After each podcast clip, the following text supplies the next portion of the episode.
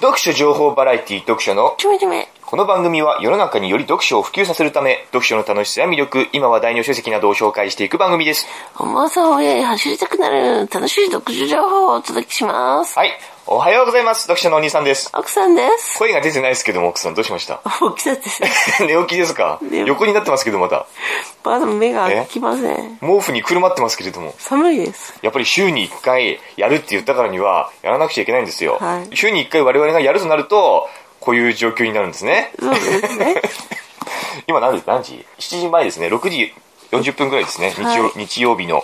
私これから、あれなんですよ。フォークダンス講習会のし、あくびしてんじゃねえっつうの。私これからフォークダンス講習会のね、取材があるんでそれ、新聞のネタになんの？なるんです。書くことがないからそういうフォークダンス講習会とかにも行かなくちゃいけないんですよ。誰が来るかね？何人来るかね？え？おばあちゃん、おじいちゃん。若い人来ないかな？来ないね。来ない？予想的には？来るわけないでしょ。いや、わかんないよ。ピチピチしてるのがいいかもしれな。いで、で、でんででででんってやってるかもしれないよ。いや、楽しそうだね。いらないんじゃない？だって書くことがないんだもん。ネタ探すのが大変なんだって、とにかく。あ、そう。うん。こういうことがありますよって、お知らせしなくちゃ。で、実際体験して、こうでしたよって書かなきゃダメなんですよ。あ、そう。うん。あ、そうじゃないですよ。えー、それいる？だから書くことがなければ行くしかないじゃないですか。みんなでお出かけしようよ、日曜日なんだから。書くことない。午後は帰ってきますから。午後じゃ遅いんだよ。なんでですか？みんなでどっかに行くんで、電どこに？どこに行きたいの？電車乗ってだから、午後帰ってきますから、電車に乗って。ああ、それじゃダメだ一日いっぱいだって遊ぶなんてことないじゃないですか、そんなに。あるある普段から。あるある。だいたい日曜日なんつったら、プリキュアだ、なんとか戦隊だ、見て、10時までもうなんとか戦隊見てるでしょ？そうですね。うん、そっからどうのこうのって準備したりしたらもう11時過ぎるでしょ、で、結局、お昼ぐらいじゃないですか、出かけるってなったら、そのぐらいに帰ってきますよ、多分。お昼になったらお昼ご飯食べてから行こうお昼ご飯食べてから行こうってなるでしょ？するともう、あ、なんかめんどくさくなってきたな。なんかお腹いっぱいでめんどくさくなってきたなって。みのりちゃんも別にどこ行きたいってこともないし。ないね。なっちゃうじゃないですか。ねで、まあ、今日は別段こう、お出かけする予定はないんですけれども、はいやっぱゴールデンウィークはね、あなたがもう楽しみにしている5そ月の3、4、5、6ですか、はい ?5 月の3、4、5、6で我々は東京に進出するとう。。はい。進行していくと。執行。東東京に。忙しいよ。これだって、本当は僕仕事の、一日仕事出社日なんですけれども、ここはちゃんと休みを取ったんで、そりゃもそうだようん。ここはちゃんと東京行きますから。そうだ。ね。これをた朝早いからね。そうね。飛行機に乗ってね。ね。行きますんで。そいいじゃないですか。これを楽しみにしてるからね。別に今日日曜日、どこ、まあ別に午後にどっか行きたいんであれば行きますけれども。はいまあそれでいいんですよ。で、あのー、本屋大賞の発表が4月の9日に迫ってるんですね。火曜日なんですよ。で、私思ったんです。はいやっぱネット見てもね、ちゃんと本屋大賞を予想してる人がまあ少ない。うんほぼいないと言っても過言ではない。一人二人いるかないないかなどうかわかんないけれども、ちゃんとやってる人はいないです、ほぼ。うんだから、ちゃんとやってるのはここだけなんですよ。ちゃんとやってないですけども、今回は。う。え、盛り下がってんじゃないの？でも、どうなんだろうね。だんだんこう、年数を経て、うんそこまで注目度は低くなってきてるのかな？まあ、その事情はわかりまわかりませんけれども、一応ね、僕5冊しか読んでないんですけれども、対象はね、予想しておしておこうと思う。その順位、他の全部の順位はつけられないけども、これが対象来るんじゃないかっていう予想はしておきたい、やっぱり。5冊しか読んでないけども。今までの傾向とか、ね、そういういろいろ推理してんやっていきたいんですよ。僕が今読んだのは、火のないところに煙は、うん愛なき世界、うんそして、風川優雅、んうーんと、一紬の手、んさざ波の夜、この5冊なんですね。5冊言いました、ちゃんと。ん言ってました。6冊とか4冊とかじゃなかったですか？いや、5冊。本当ですか？じゃあどれですか？さざ波の夜、風がと優が、はい。火のないところに煙はならない。ん取らない。うん。取らない。うん。違うけど、はい。愛なき世界、はい。一紬の手お、。成功ですね。ちゃんと聞いてますよ、あなた話。どうしたの今日？朝の方が頭回ってんじゃないですか。まあ、その5冊なんですよ。はい。他の5冊は、人、小野寺義弘、このベルリンは晴れているのか、晴れているか、ある男、熱帯、そしてバットンが渡された、この5冊を読んでないんですよ。そのバトンを渡されたの薄さ？うっそってこれ入ってない入ってない これ。これカバーだけなんですよ。ね。今、よ読み途中なんであそう、カバーだけなんですね。まだそんなに読んでないですけども、薄いんじゃないです。中身がないんです。カバーだけなんです。で、まずね、読んでない組あるじゃないですか。はい読んでない組の、森見富彦の熱帯っていうのがあるでしょこれね、これ読んでないんだけども、対象はないんです。ああ、ないんだ。森見富彦が対象を取れるわけがないんです。ないんだ。本屋大賞のノミネート常連ではありますけれども、僕森見富彦は全部読んでるから、うん好きな作家だから。もし森見富彦の熱帯が今までの森見富彦と同じような作風なんであれば、取れないんです、対象は。だから、森見富彦はないんです。うん。で、平野啓一郎ある男。うん。これも、平野啓一郎っつったら、うーんと、なんだっけ？なんだ、なんだかなんですよ。なんだかなんです。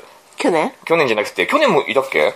この人もまあ、作家コーヒとして。ーが冷めないうや、ち。違いますね。うんと、うー空白を埋めなさいか。空白を埋めなさいっていう小説僕好きなんですけれども、あとなんだっけな、なんかもう一個俺読んだ読んだ気がするんだけども、とにかく平野啓一郎も、正直、作家としてはね、すごく深みのあるものを書く人間なんだけどもね、うん。しっかりとしたテーマを持ってね、ん。本当すごく一般受けするかって言ったらしないと思うんですよ。うん。一部読者にはすごく心に響くんだろうけども、対象を取るほどの感動作を書けるか、一般的にね、みんなにこう、いいなって思われるようなものを書けるかって言ったら書けないんですよ、うん平野啓一郎は。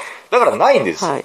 対象は、はいで、ベルリンは晴れているいるか、これなんだっけ？もともと本屋さんだった人でしたっけ、うん、そうなんだ。なんか、深緑のわけ。そうそう、深緑のわけ。あれ野分っていうのこの人。野脇。の深緑野脇。去年も、いませんでした。あれ？去年はいませんでした、この人。おっとしか。お年もいません、いませんとえ、なんで私その人の名前知だから、なんかテレビでやってましたよ。この人は。テレビかなんかで。もともと本屋さんかなんかで、本屋大賞に参加する側の人間だったのに、自分の作品が今回ノミネート、うーん。選ばれる側になりましたみたいな感じだったと思ううんだですけれども。で、このベルリンは晴れているのか読んでないです。でも、この帯の、うん。なんていうの、これ受賞経歴じゃないけども、うん。直木賞候補作ですよ、まず。うん直木賞候補作。このミステリーがすごい第2位。週刊文集2018ミステリーベスト10国内部門第3位なんですよ。うん。どれも1位取ってないんですよ。取らせてあげたい？いや、1位取ってないってことは、これより優れた作品があったってことでしょ、直木賞においても、このミステリーがすごいにおいても、うーんと、2018年ミステリーベスト10国内部門においても、これよりもすごい作品があったっていうことなんで、すごい作品があったのに、これが本屋大賞を取るわけないじゃないですか。そうないないね言ってしまえば、その受賞経歴を見るとね、経歴、なん受賞、このね、文言を見るとね、でしょ、はい言っちゃ悪いけどそうなんですよ。はいだから、これもないんですよ。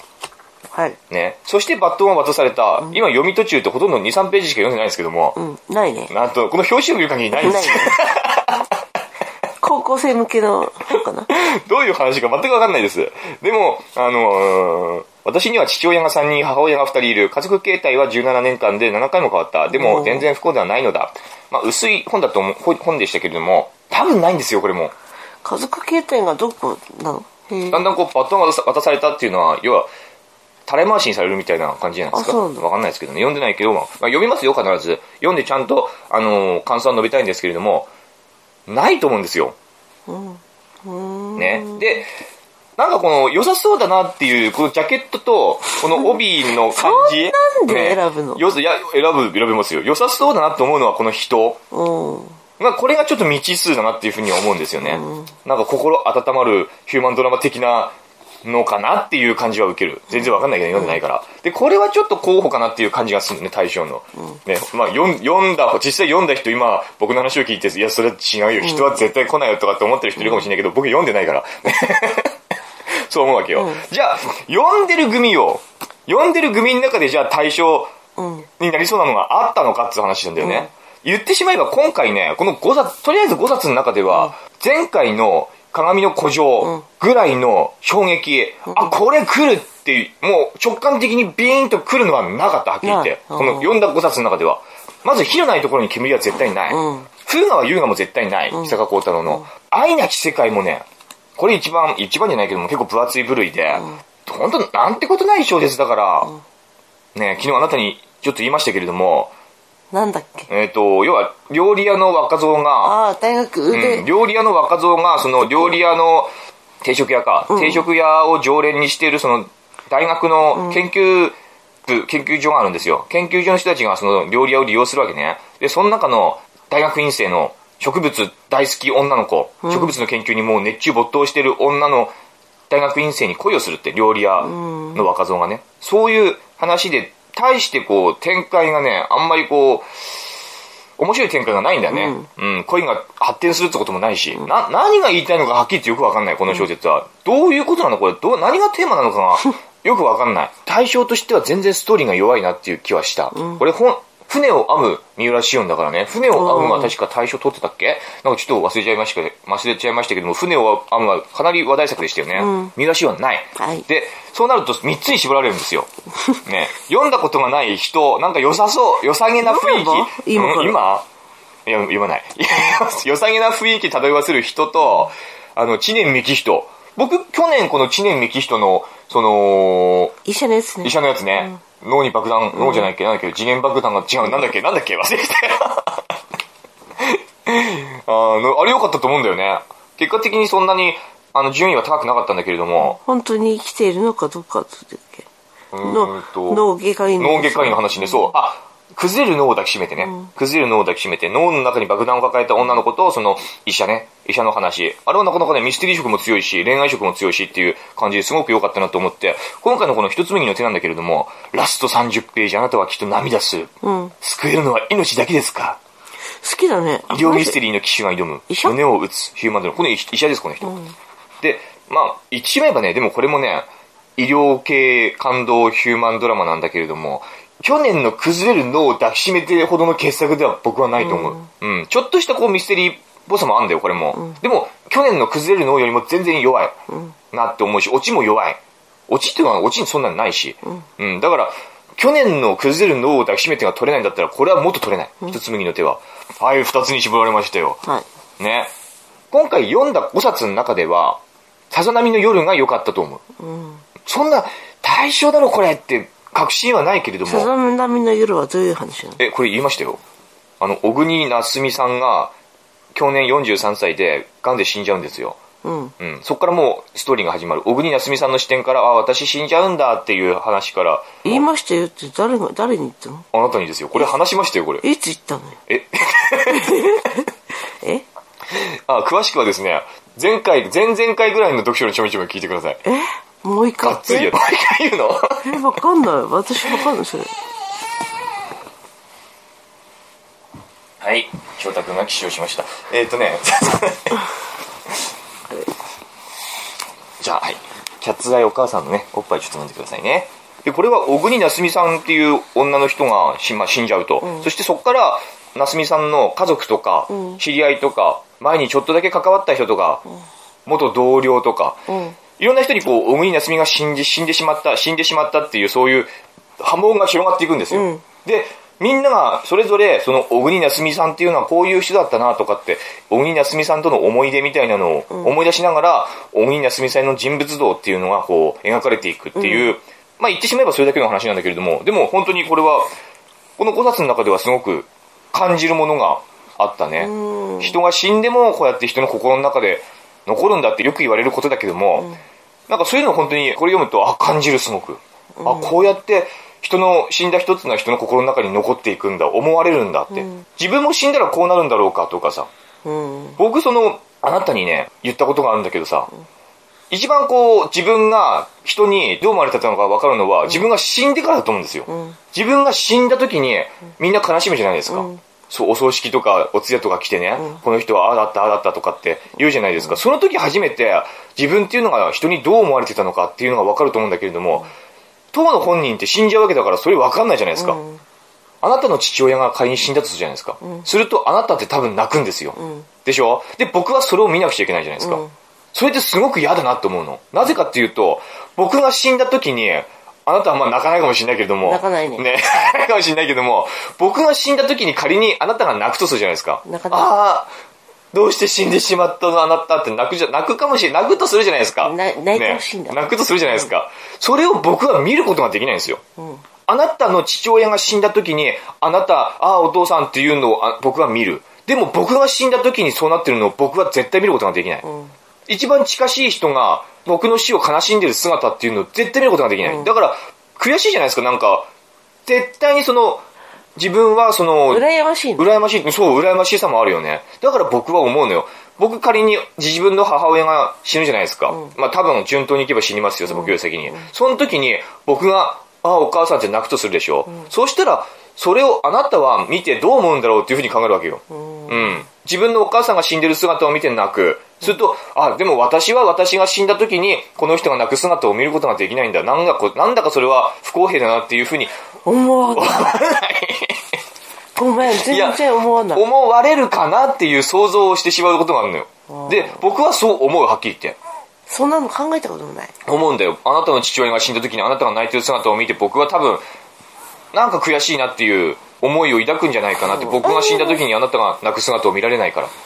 うん。そういうのも含めてこのさざ波の夜っていろいろ感じるものが多かったなっていうふうに思うんですよ。うん。今の段階でね、うん対象を選ぶとするならば、いろんなこう推理を重ねて選ぶなら、さざ波の夜かなって、まあ人読んでないけれども、読んでないからこそ、あの、こっち、じゃあ、じゃあ読んでる方を対象として、僕は今回ね、読書のちょめちょめとしては、このさざ波の夜を対象予想というふうにします。はいこれ当たったらすごくないですか？すごいね。え、5冊しか読んでないんですよ。すごい。すごい。一応やってきます、こうやってうん。外れてもいいんで、別に。うん。今回は。でもこれは、まあまあ、要はさざ波のより良かったかなって思うんですよ。5冊の中では。5冊の中ではね。はい。翔太くん、おっぱい欲しいですか？なんか一言もらえますか？ええわ。奥さんはね、今日はね、実は一回も起き上がってないです。ずっと横になって、横になったまま喋って眠いし。で、日曜日ぐらいあの今、乳首に吸い付いてるのは翔太くんですねうん。はい、もう、はい。チュッチュチュッチュの音、入れ入れますか、その音。そのいやらしい音入れますか？おっぱい好きだもんね。うん。あ、で、痛い今、歯が生えてきてるからね。乳首を噛むんだよね。噛みちぎろうとしてるんですね。なんか恨みでもあるんでしょうね。お父さんだからね。え、あなた私にまだ恨みあんの？ブッてしてるね。ね、こういう赤ちゃんが僕みたいになるんですよ。ほんとね30 30何年するとね。ひげ生えちゃってね。やだー30何年すると今日のフォークダンス講習会で若い女の子来ないかなとかって考えるんですよ。三十何年経っても新聞記者私ですか、やってないと思う。ねうん、やってないと思います。私もやってないと思う。うん。10年後も怪しいと思う。うん僕、今だからさ、新聞記者として、全然辞める気はないんですよ。うんうんこれからちゃんとそのスキルを上げて、もっとこう、まあベテランの域っていうかさ、足したいなとは思ってるんだけども、でもはっきり10年後は分かんない。わかんないね。3年、4年、5年、まあ5年はいると思うんだよ。その会社で何もない限りね。会社で何もないっていうのは、あの、そんな、あれですよ、不僕が不祥事を起こすとかじゃないですよ。ね、パンツかぶって会社に行ったりとかそういうことしないですよ。変な女の子に声かけすぎてなんか苦情が来たりとかそういうことはないですよ。僕は紳士的な人間ですから。何ニヤニヤしてんですか？思想だとかって思ってるんですか思想だからしないんだって僕は。あなたね、僕の外の姿、外にいる時の僕の姿を知らない。ね、どれだけ、どれだけ紳士か。ね。だから5年後はね、まだいると思うけども、10年後はもしかしたらまた別の、10年経ってもまだ43だから。そうだよね。うん。あなたより若いから、今の。でもあんまりわかんないね、将来が。絶対今この新聞記者をやってる、ええおはよう。新聞記者をやってる、この、経験っていうのはね、必ず生かされるなとは思ってるんで、これから先の。フォークダンスだからうんフォークダンスも生かされると思うんですよ。ね コツェ、ベルベルトとかやるって言ってましたよ。あと何やるやるかはちょっとわかんないですけど、い一応こう、電話でね、あの、行きますっていう話もするし、何人集まるんだろうわかんない。10人来るかな僕の予想では10人ぐらいは来るんじゃないかなって思ってますけれども。一応その、3人とかうんそれはそうかもしんないよ。でもだって、フォークダンス、その、元々のサークルが、メンバーがもう10人ぐらいいるって言ってたからあ、、それに初心者講習会だから、その、あこれからやってみたいっていう人たち、うん。にこう、無料で、あ、そっかそっか。その、どういうものか教えますよっていう、そういうイベントなんで、フォークダンス講習会が行われますよっていうちょっとした記事も書いたんで、それで来るとは限らないけれども、その時にちゃんと電話で取材したんですよ、一応。あ、そう。うん。どういう、どういう曲に合わせてやるんでしょうって言ったら、うーん、コッツェ、コッツェ、ベ え、こ、こつ、こつえ、こつえっていうのは、こ、こと、つですか？つ、つにちっちゃい、え、こつえ、ベベベベルベルベルベルベルベルベルベルベルベルト、ベルベルベルベルベルベルトっていうのがあって、ね、ベルベルベルベル、あれ、なかなかそういう、こつえ、ベルベルトなんてさ、言葉で電話で言われるとよくわかんないじゃないですか、その、どういうカタカナ表記なのかっていうのが。どういう音楽なんだろうわかんなテッケテッケい。なんか、あのー、民謡もね、なんかフォークダンスだとかって言ってるんですよ。じゃあ取材して聞いてきますよ、詳しくね。なん、な、どういうことなんですって。多分我々が思ってるようなフォークダンスじゃないと思う。あの、小学校とかで、中学校とかで踊ったような、ああいうのではなくて、もっとおそらく複雑で激しい。ものだと思いますよ。なんか、ちょっと話を聞いた感じではね、電話でね。本格的だったらしい、うん。で、私じゃあ、当日も行きますんで、ぜひよろしくお願いしますって言ったら、ぜひよろしくお願いします。本当にありがとうございます。みたいな感じで、その、代表の人が言ってましたお。茶出るんじゃないお茶お茶出ないでしょ。出ないかうん。だってお茶出るようなところでやるやりませんもん、フォークダンス。あそうの畳の部屋とかだってやらないでしょ。あれですか？ところであなたあの歓迎会はまだなの？いや、歓迎されてないんじゃないないの？かね新入社員歓迎会ですか、ないですね。ないだしうん。新入社員も入んなかったんだあり、入ってますよ。僕の後にもう二人入ってますから。僕が多分一番有能ですけれども。うん編集局で一番当たりを引いてますけども。はい。以上で、はい翔太くんがだんだん暴れ始めてきましたんで、はい今回はこの辺で終わりますけれども、はいまあ、さざ波の夜、押していきます。はいこれを、これですよ、皆さん。僕の予想は。これ当たったら素晴らしい。はいということで、来週、あ、はい、読書のちょめちょめのメールアドレス。読書のちょめちょめアットマーク Gmail.com です、はい、読書のちょめちょめのお便りは、読書のちょめちょめアットマーク Gmail.com です。ちょめちょめは TYOTYOME でちょめちょめね。はいよろしくお願いします。ははいい。じゃあ来週もお楽しみに。えーっと、何でしたっけ？良い読書バイバイ